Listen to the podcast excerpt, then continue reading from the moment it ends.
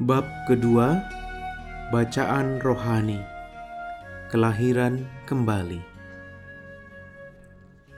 Peristiwa kalah perang dan jatuh terluka di Pamplona membawa Inigo kembali ke Loyola Aspesisia, tanah kelahirannya. Di sana ia menjalani perawatan dan penyembuhan dengan melewatkan masa istirahat panjang dan hari-hari membosankan. Hal ini berlangsung selama sembilan bulan. Tubuhnya tidak leluasa bergerak karena harus terus berbaring di tempat tidur.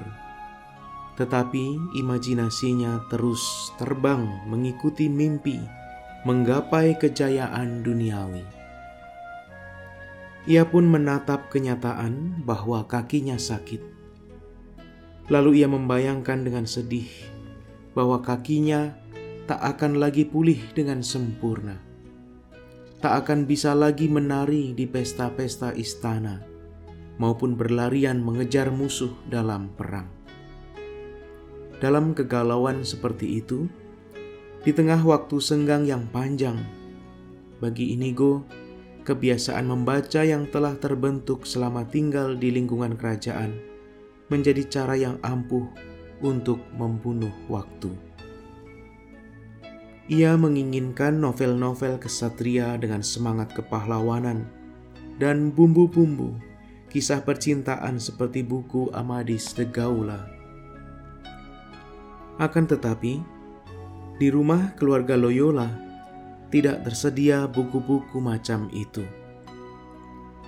Magdalena Araus, kakak iparnya, hanya bisa menyediakan Flos Sanctorum, kisah para kudus, dan Vita Christi, hidup Kristus. Karena tidak ada buku yang diinginkan, buku-buku itu pun terpaksa dibacanya, dan akhirnya pelan-pelan merasuki hati dan pikiran. Dari situlah tumbuh kehendak kuat dan dambaan suci. Ingin seperti Santo Dominikus dan Santo Fransiskus Assisi. Impian akan kehormatan duniawi mulai berganti dengan dambaan suci untuk menjadi kesatria Kristus. Peristiwa dan situasi seperti ini seakan menunjukkan bahwa Tuhan sedang melaksanakan drama penangkapan jiwa, menyentuh dan mengubah hati lewat bacaan rohani. Dan inilah awal mula perubahan orientasi Inigo. Bacaan kisah para kudus dan hidup Kristus memberi pandangan baru yang mengena perasaan dan pikirannya. Maka terjadi gerak-gerak batin yang hidup, las motiones.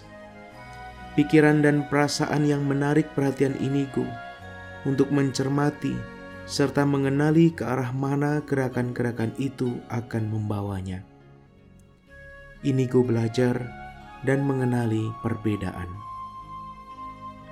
Bila berpikir mengenai hal-hal duniawi, ia memang merasa senang sekali. Tetapi kalau berhenti karena merasa capek, hatinya hampa, kering, dan tidak puas. Sebaliknya, bila berpikir mau pergi ke Yerusalem tanpa sepatu dan hanya makan sayuran dan menjalankan laku tapa berat seperti para kudus, dia merasa terhibur. Bahkan, tidak hanya saat ia sedang dalam pikiran tersebut, tetapi juga saat-saat sesudahnya.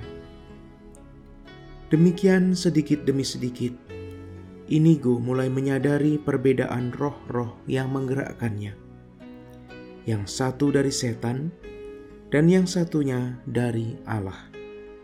Inigo berusaha mengikuti gerakan-gerakan dari Allah.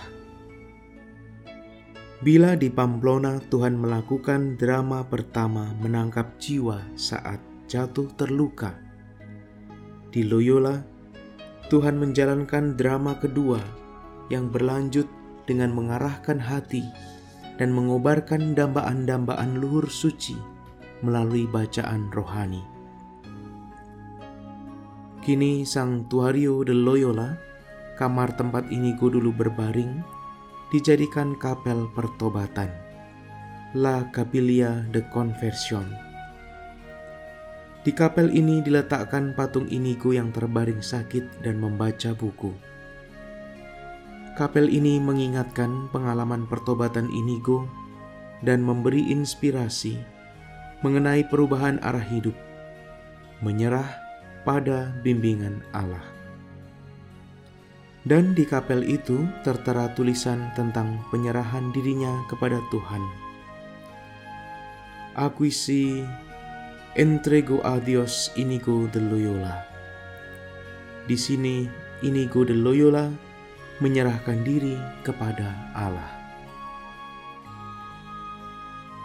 Konsiderasi Proses pertobatan Inigo menjadi Santo Ignatius Loyola berawal dari ketergerakan hati untuk meneladan hidup para kudus yang muncul oleh karena membaca riwayat kisah orang kudus dan hidup Kristus.